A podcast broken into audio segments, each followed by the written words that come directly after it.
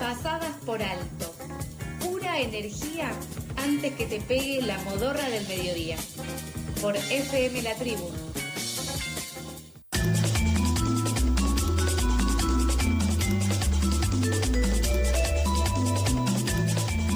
Segundo bloque de Pasadas por Alto y recibimos a Joaquín Bausoño, investigador junto a Abuelas de Plaza de Mayo y el CELS e integrante del Instituto Internacional de Derechos Humanos para su columna El Hoy de los Derechos Humanos. Joaco, buenos días, ¿cómo estás? ¿Qué tal? ¿Cómo andan? Bien, muy bien, por suerte. Acá con Mica hace un rato, o sea, eh, hicimos cuánto? 40 minutos de aire, 30 minutos de aire y ya nos, desafiamos a jugar. Claro, ya nos desafiamos a jugar, ya hubo un desafío. bueno, muy bien. Muy bien, muy bien. Así arrancan los mejores programas siempre. Bien, bien, bien, Juaco, bien. ¿Qué nos trajiste para hoy? Eh, bueno, la última columna del año eh, va a ser más que nada informativa. Eh, primero que nada, quería recordarles que bueno, el viernes pasado fue el Día Internacional de los Derechos Humanos. yo fui a la marcha, no sé si ustedes fueron, estuvieron en la plaza, de casualidad. No estuve. Eh, horario laboral, esas cosas que pasan. Sí, este, bueno, igual nada, estuvo la verdad que muy bien. Eh, es siempre muy interesante escuchar a referentes latinoamericanos como son Lula y el Pepe, Pepe Mujica. Eh, pero bueno, y en relación con esto, quería traerles un par de, de novedades. Calculo que ustedes quizás se han enterado, quizás no, no es una noticia que, circuló tanto, pero Argentina va a conducir por primera vez el Consejo de Derechos Humanos de la ONU. Eh, por primera vez en la historia, Argentina va a estar presidiendo ese consejo.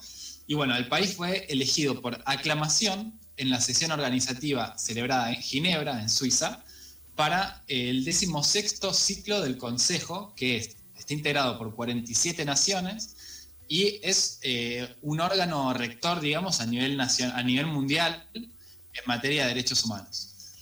Eh, cuando terminó justamente la elección, eh, Santiago Castiero, que hoy es el canciller, destacó a través de su cuenta de, de, Twitter que el rol que va a llevar a cabo la representación nacional es un reconocimiento justamente del compromiso de los derechos humanos como parte de la identidad nacional desde que recuperamos la democracia. O sea, digamos que Argentina y, sobre todo las abuelas y las madres de Plaza de Mayo son una insignia a nivel mundial de cómo se tiene que tratar eh, diferentes temas relacionados con los derechos humanos, sobre todo las desapariciones eh, forzadas en épocas de dictadura. Juaco, ¿este consejo quién, quién lo venía llevando? ¿O, antes quién estaba? ¿O, es nuevo? Eh, tiene varios años y se va alternando un año eh, cada uno la representatividad, o sea, la dirección a presidencia, digamos. Eh, ahora igual voy a ampliar un poquito más sobre cómo fue que fuimos elegidos, pero la eh, presidencia anterior la tenía Fiji, si no me equivoco. sí, no, no es representativamente algo interesante, pero bueno, es interesante saber cómo se va alternando, porque además es como el mundial, digamos, que va siendo una vez en cada región en cada continente. Eh, esta vez le tocaba a Latinoamérica, entonces dentro de Latinoamérica fuimos elegidos nosotros. Eh, justamente Cafiero, luego de haber, sido seleccionados o eh, sí, votados, dijo, tras nuestro pasado trágico pudimos reconstruirnos como sociedad y generar políticas de ampliación de derechos que hoy son observadas con mucha atención en el mundo como ejemplos a seguir. Eh, y bueno, es muy interesante. Pero a mí me pasaba que antes de investigar para la columna, realmente tenía muy poca idea de qué era lo que era el consejo, qué hacía, qué, cómo se elegía, justamente todas estas cosas. Eh, sí, porque también hay un, imaginario que tal vez eh, no nos pasa a todas las personas, pero algunas sí, de que todo lo que sucede en la ONU es medio todo un gran humo. Sí, sí, sí. Eh, y la verdad que a mí me pasa un poco y me sigue pasando porque no, no hay mucho que se vea reflejado. O sea, se ven muchas discusiones, muchas temáticas que se ven planteadas, pero queda como un poco ahí, a veces, como en, la espuma, ¿viste? Del problema.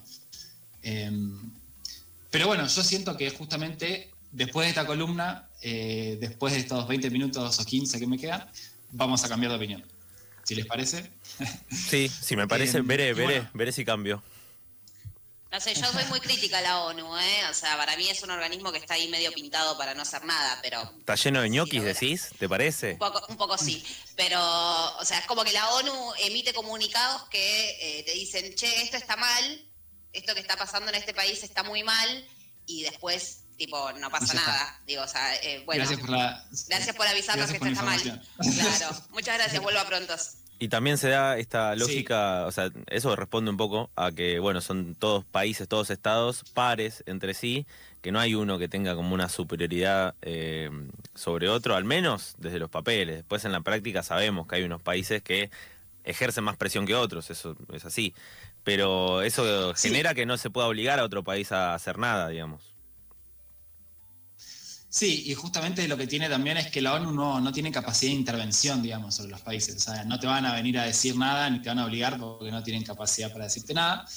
Pero sí, lo que se estuvo viendo estos últimos dos años es que, por ejemplo, con las vacunas, sí tuvieron algún tipo de intervención porque eh, juntaron y repartieron vacunas a países que quizás no hubieran podido llegar de otra manera. Eh, pero bueno, sí, son pocos los casos y quizás poca la intervención directa que tienen. Eh, pero bueno, para conocer un poco más sobre justamente el proceso de selección que, de quién preside el Consejo, vamos a escuchar a Camila Barreto Maya. Ella es la coordinadora del equipo de trabajo internacional del CELS. El Consejo elige su presidente o presidenta entre representantes permanentes eh, de los países miembros del Consejo de Derechos Humanos. Eh, Argentina lo integra, lo integró hasta este año y fue reelecta para un mandato más, eh, junto con un grupo de países de América Latina y el Caribe, no son todos los Estados miembros de la ONU. Y además el año que viene, 2022, le tocaba al grupo de América Latina y el Caribe, porque se turnan entre regiones, eh, presidir el órgano. Entonces Argentina fue elegida entre los países de América Latina para cumplir ese rol. Eh, y es la primera vez que sucede. Argentina, Argentina, Sí. Argentina.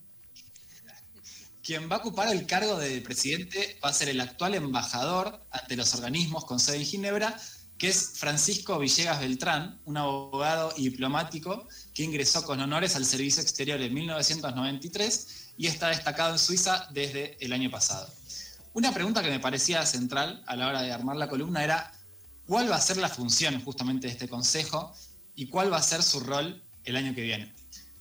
En un principio, Argentina no va a ser solamente un representante, sino que justamente va a poder tener el, el poder o el peso de establecer la agenda de discusión internacional sobre qué grandes temas se van a debatir. Eh, pero bueno, para ampliar un poco más, vamos a escuchar nuevamente a Camila Barreto Maya del CELS. Creo que esta es una oportunidad para que Argentina retome una tradición de tener a los derechos humanos como eje central, prioritario de política exterior. ¿no? Entonces, eh, no solamente llevar como delegación argentina eh, temas de agenda que consideren prioritarios en función de la realidad en el país y la región, sino también participar, liderar, moderar negociaciones sobre las grandes discusiones en derechos humanos que hoy eh, lugar, tienen lugar en el mundo. ¿no? Que ese sea un espacio representativo de los grandes debates de interés para nuestras sociedades en general. Eso es una, una, gran oportunidad y un gran desafío. ¿no? Argentina ahora tiene un rol que supera el de meros representantes eh, de este país y de esta sociedad en la ONU.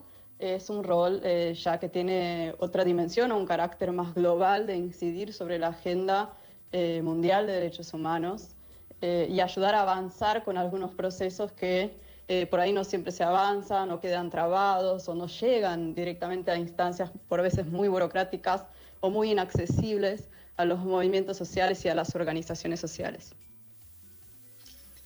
Sí, y en su discurso, eh, Villegas Beltrán, que es eh, justamente el elegido presidente, reconoció especialmente a abuelas y madres de Plaza de Mayo que representan, digamos, como un espejo del gran avance argentino en derechos humanos. Sí, y quería mencionar también que me parece que Argentina, eh, digamos, tiene condiciones para, para estar en este lugar, también por el recorrido que tiene, digamos, posterior a la dictadura en la región, fue el primer país que, que ha juzgado a los responsables de la dictadura, fue pionero en ese, en ese sentido y también fue pionero en, en ampliación de otros derechos. Podemos decir que el resto de los países tampoco están muy bien parados, ¿no? Digo, No, claro, seguro. Eh, Bolivia viene de, de- una, de una dictadura, básicamente. En Brasil tenemos a Jair, eh, nuestro amigo Jair Bolsonaro. Digo, Chile viene de un estallido bastante importante con mucha represión. O sea, por ahí los países más, más fuertes de, de la región tampoco están en condiciones. Bueno, ni hablar Colombia, digo, no, no son países que, que en este momento puedan tomar la posta, digo, tampoco, ¿no? Coincido. Sí. Es muy negativo. Lo que estoy diciendo, perdón. No, está bien, está bien. Me voy, me voy. Por eso está Argentina también, ¿no? Ahí levantamos la bandera de vuelta, pero, pero sí, es, es tal cual como vos decís. Sí, y bueno, eh, retomando esto que decía Charlie, recordemos que justamente las representantes de abuelas y madres fueron las que visitaron eh, Ginebra a fines de la década de los 70 para denunciar el secuestro de sus hijos y nietos, que justamente 30 años más tarde formaron parte de las delegaciones que trabajaron en la ONU sobre la Convención Internacional contra las Desapariciones Forzadas de Personas. Y bueno, para ampliar un poquito más el punto de vista de Abuelas de Plaza de Mayo, hablé con Manuel Lovelli, él es coordinador del equipo jurídico de Abuelas, que justamente sobre la importancia y el significado de esta presidencia me decía lo siguiente. Obviamente es un reconocimiento eh, a las políticas de memoria, y justicia del Estado argentino durante todo este tiempo, fundamentalmente del 2003 para acá, pero sin olvidar lo que fue el juicio de las juntas, que fue en su momento también fue un ejemplo en el mundo. Eh, y por otro lado, eso no es más que también una reivindicación a la lucha ininterrumpida de los organismos de derechos humanos. Este, las políticas de memoria, y justicia, solo pudieron ser posibles porque hubo primero un movimiento de derechos humanos muy fuerte, después una sociedad que transformó esas demandas en políticas públicas, en políticas legislativas, etcétera, y, y todo ese trabajo, la sociedad civil y Estado en este caso, concluyen en esto, ¿no? en un reconocimiento eh, con la presidencia del Consejo de Derechos Humanos de, de ONU. Este, eso sintéticamente es lo que, lo que te puedo decir. Sí, y bueno, la siguiente pregunta que me surgía era, ¿cuál va a ser la agenda del Consejo? ¿Qué temas se van a tratar? Eh, y sí, ¿qué, ¿qué se va a seguir, digamos? No lo vi realmente publicado en ningún lado, lo más probable es que eh, los temas todavía no estén del todo asentados o establecidos, pero eh, hablé con varios especialistas y algunas de las temáticas princi- principales las explica de vuelta Camila Barreto Maya en el siguiente audio. Uno de los temas que seguro van a surgir eh, a lo largo del año que viene es el tema de la participación social. Este, hay eh, discusiones hace varios años ya sobre la eficiencia y eficacia del Consejo de Derechos Humanos y un reclamo muy claro de organizaciones de la sociedad civil de que este espacio está eh, siendo cada vez menos accesible y amigable a la participación social y la pandemia claramente no, no contribuyó, eh, sino que profundizó, profundizó bastante ese problema. Las modalidades de funcionamiento del Consejo para el año que viene ya fueron decididas este año por la actual presidencia, pero es posible que ese tema vuelva a surgir en relación al futuro y la presidencia ahí tiene un rol muy clave de abrir los procesos de conversación y, y armar discusiones sobre reformas institucionales, ¿no? Entonces ese es un gran tema. Eh, sí, bueno, entonces respecto a lo que eh, decíamos al principio, eh, es probable, o sea, es posible cambiar esto que decíamos de la poca interferencia, la, poca capacidad de participación que tenemos desde la sociedad civil, los, eh, o sea, lo- los ciudadanos, sobre lo que se habla en la ONU o sobre cómo se interviene, pero como país presidente del Consejo, justamente podemos poner el pie y empezar a cambiarlo. Y también, eh, bueno, se van a poder imponer eh, esto, temas en agenda, que es lo más importante, me parece. Sí, sí, sí, sí, justamente. Nosotros venimos de un año con eh, temas muy interesantes eh, en Argentina de- respecto a derechos humanos, como fue el cupo laboral trans, por ejemplo, la interrupción voluntaria del embarazo. Pero una de las una de la agenda, de los temas en la agenda más importantes también es el eje climático o ambiental, que obviamente ya está siendo discutido en otras esferas de la ONU, pero el Consejo claramente puede avanzar mucho más en actualizar su eh, agenda de derechos humanos para que vaya en confluencia con esta discusión y abordar temáticas que quizás eh, como argentines nos impactan un poco más, que son los derechos de las poblaciones campesinas eh, e indígenas, los derechos a la tierra, acceso a la tierra, al territorio, los conflictos que suceden en esos marcos. Entonces, teniendo una perspectiva quizás más latinoamericanista, en vez de europeísta o de Fiji, que no sé bien qué problemas tendrán allá, eh, es Un saludo grande a todos los oyentes de Fiji, por las dudas, igual nunca se sabe. Seguro nos están escuchando en este momento. Sí, a través de fmlatribu.com barra en vivo pueden escuchar de cualquier parte del mundo, así que sí. sí, este, y bueno, eso está para mí muy bien. Y además es interesante tratar los ataques a los, eh, a los defensores de derechos humanos, que este año se vio bastante también, que es un tema importantísimo en Latinoamérica, sobre todo, quizás no tanto en Argentina, pero en México, en Colombia eh, o en Chile, mucha gente que se para detrás de los derechos humanos para defenderlos se ve constantemente atacada y cómo esto se relaciona justamente con el tema ambiental, los agronegocios y el impacto que genera a nivel social.